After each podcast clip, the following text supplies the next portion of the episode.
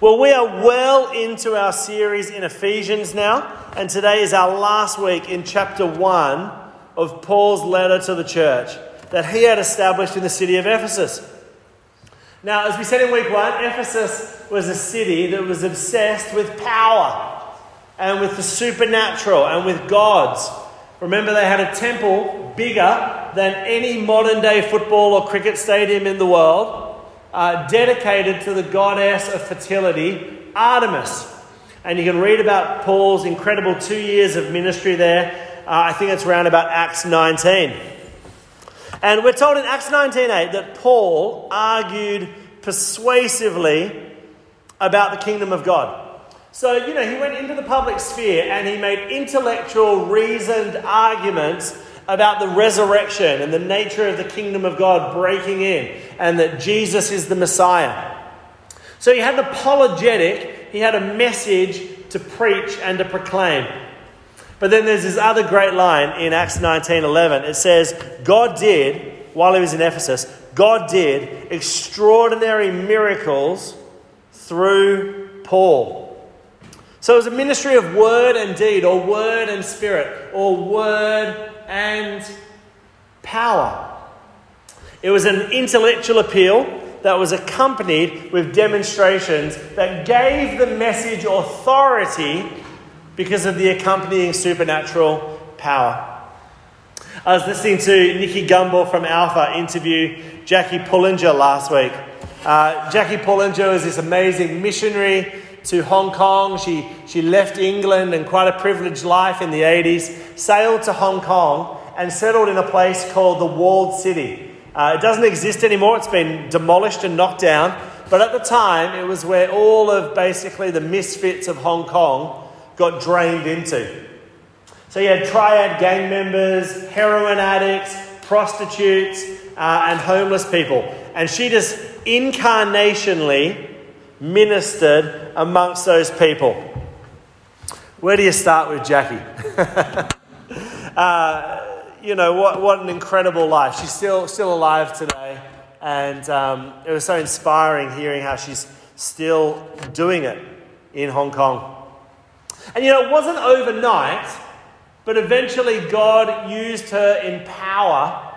And particularly, a lot of her ministry was to bring heroin addicts out of their addictions. And she would pray in tongues over these broken people. You know, like we do a bit of prayer ministry at the end of the service. Often it's a minute or two, a little bit of shabbat babada, and then you kind of go on your merry way, right? But when she would do prayer ministry, it'd be like 48 hours of praying over these people and ministering the power of the Holy Spirit into these heroin addicts' lives. And so many of them, over the course of her ministry, became free from heroin. Uh, just went cold turkey and got born again into the kingdom of God. One of the things she said that's always struck with, stuck with me, she said, whenever, you know, she had like moments of difficult times as well.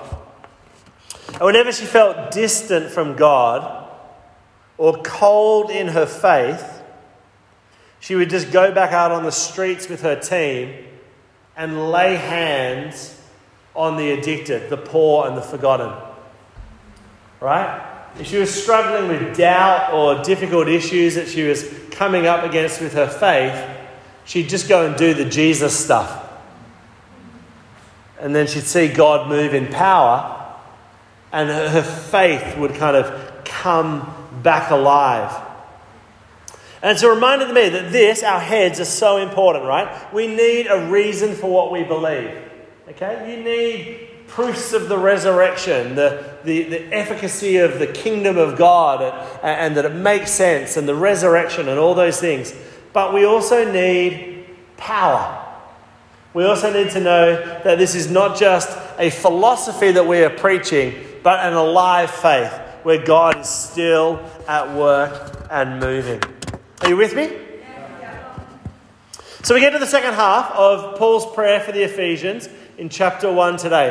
Um, if you're taking handouts still from the front, you can see where I've circled. Um, that's where we're up to in the letter. So last week we received Paul's prayer for wisdom, revelation, and enlightenment, that we may know the Lord. Okay, we need a revelation, an apocalypso, a pulling back of the curtain, an unveiling of our eyes so that we can see Jesus clearly as the Son of God. So it's a prayer that we may know. Part one was about knowing God in Jesus and the hope to which He has called us. And then part two, which we're going to look at today, is about knowing and receiving His great power for us who believe. So let's read it. Ephesians 1 17 to 23. Uh, like Clayton, you need a good run up and follow through in the cricket. So we need that in the passage as well. All right, so that's verse 18 to 20, but let's start verse 17. The Apostle Paul, writing from prison in Rome to the church he had planted over two years in ministry in the city of Ephesus. I keep asking that the God of our Lord Jesus Christ, the glorious Father, may give you the spirit of wisdom and revelation so that you may know him better. I pray that the eyes of your heart may be enlightened in order that you may know the hope to which he has called you, the riches of his glorious inheritance in his holy power. Verse 19, and his incomparably great power for us who believe. That power is the same as the mighty strength he exerted when he raised Christ from the dead and he seated him at his right hand in the heavenly realms, far above all rule and authority, power and dominion, and every name that is invoked, not only in the present age, but also in the one to come. Amen. Amen. What a great prayer. Now, as you know, there's lots of things that don't work very well with power fridges without electricity, solar power without sun, but one of those is sailboats without wind. Um, I haven't done a lot of sailing, but a couple of years ago, I was invited onto a friend's 40 foot yacht on Middle Harbour, not too far from here, to have an afternoon on his sailboat. And I was pretty useless, not really knowing what to do. But it was an amazing experience nonetheless to go sailing. And every so often, you would come into these patches of the harbour where the wind would drop away. And in this giant kind of boat, all of a sudden, you would just be drifting along. Just kind of powerlessly floating along with any momentum you came into that patch of the harbour with. But basically, you were going absolutely nowhere. But then, through some kind of clever captaining, um, some good positioning, all of a sudden, those massive sails would catch the wind. And then, whoosh, all of a sudden, you were off again.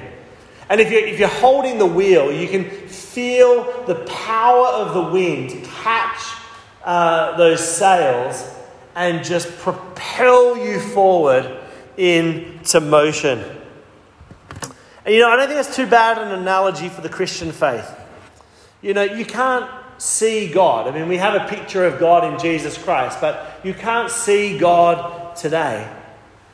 But by gosh, you can feel his effects. You can feel his power and presence.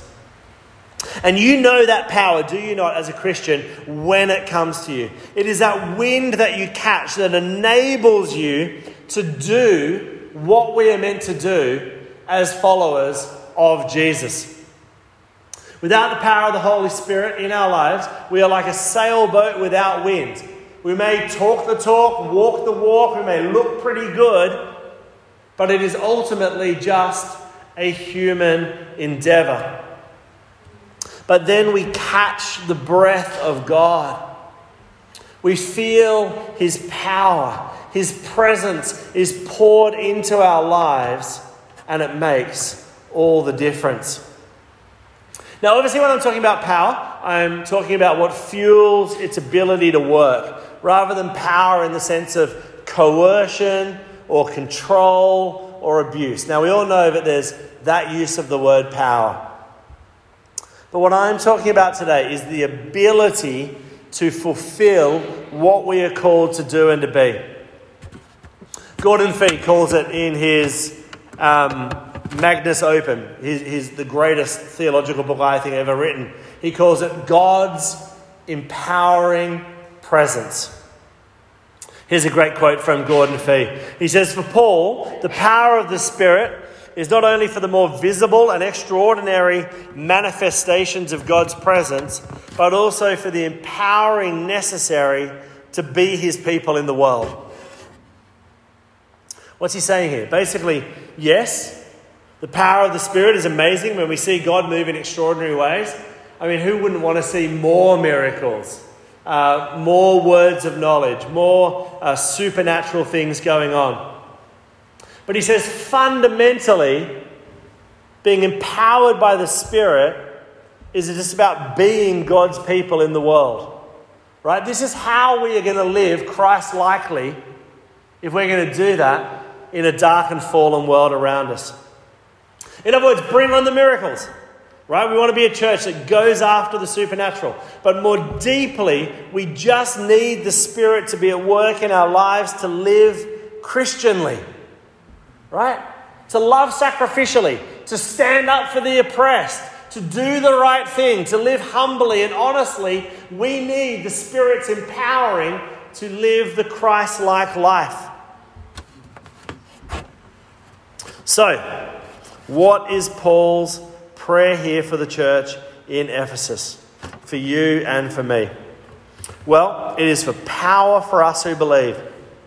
In other words, for us, that means to our advantage. He prays that we may know the kind of power and the extent of power that God is empowering his children with.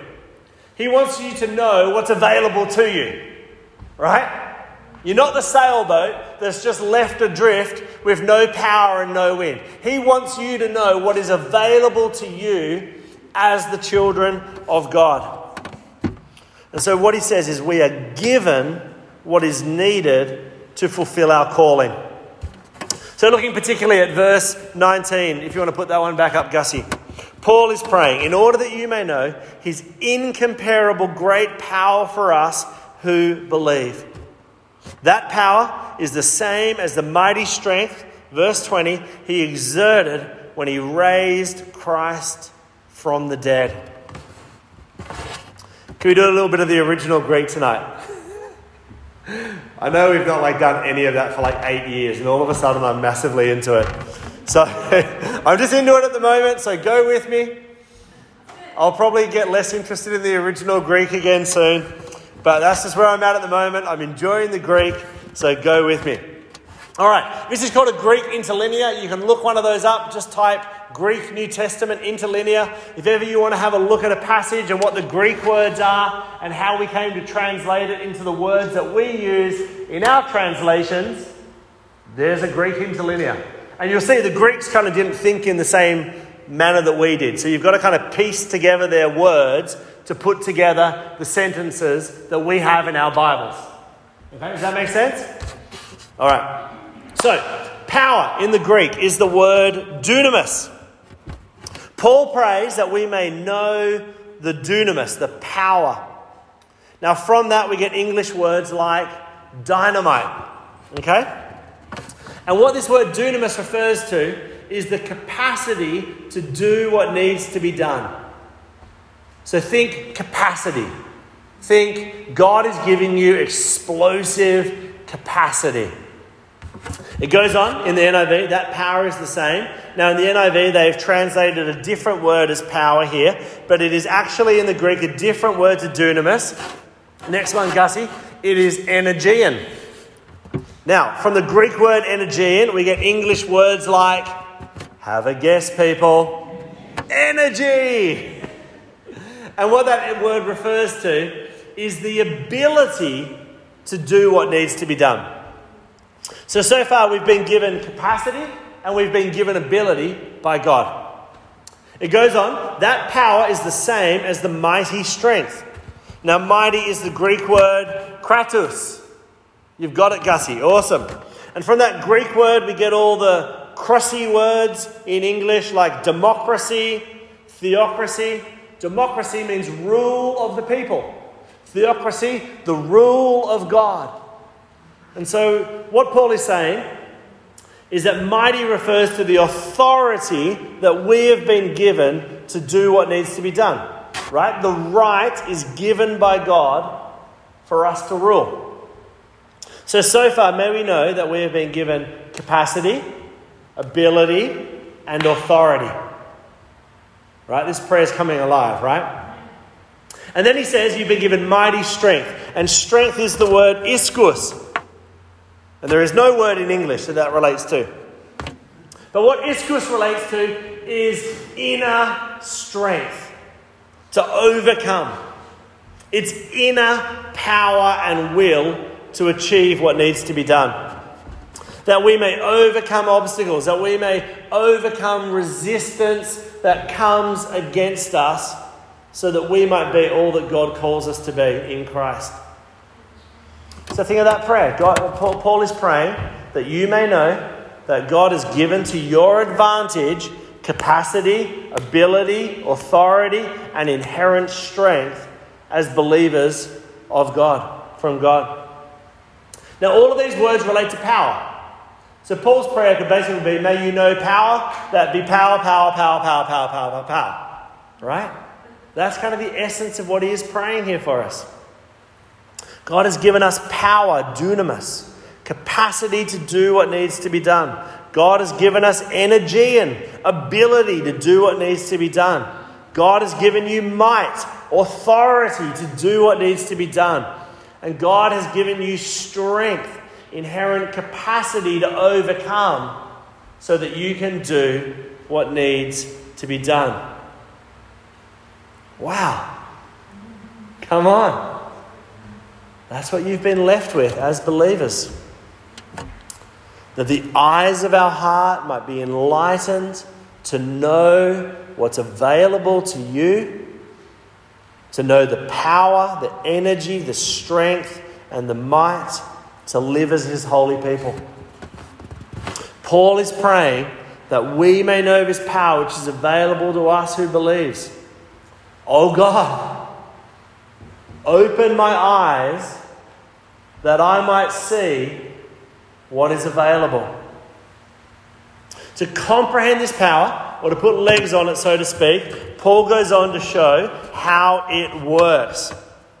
So, what is the ability, the capacity, the authority of his strength?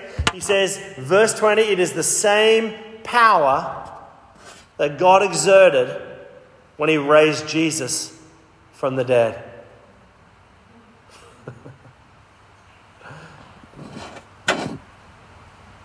Come on. That's what's available to us. The same power that conquered the grave now lives in us.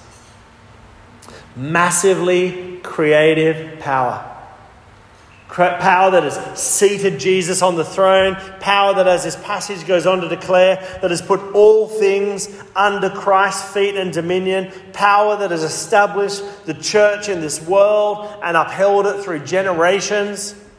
The same power that conquered the grave now lives in you and me. I love to hear Paul preach. You know, grace and truth, adoption, redemption, forgiveness.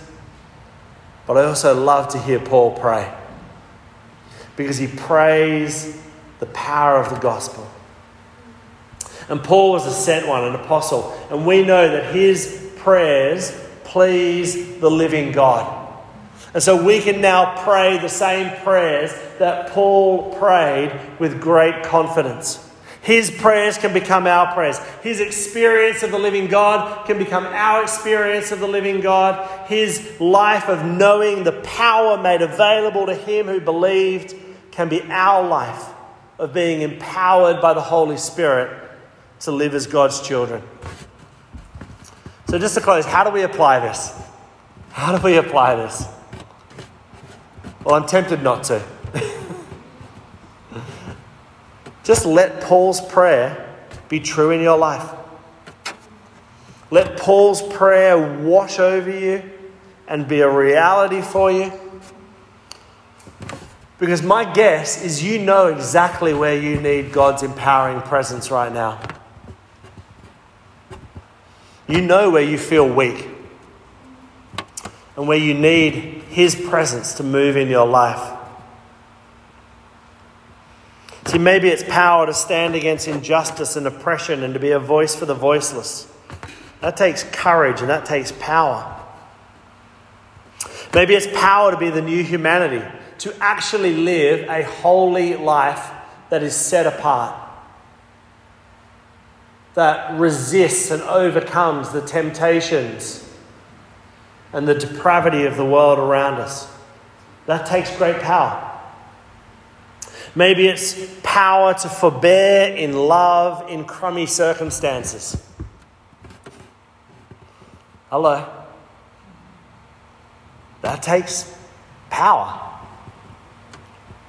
Maybe it's creative power for a miracle in your life or a loved one around you.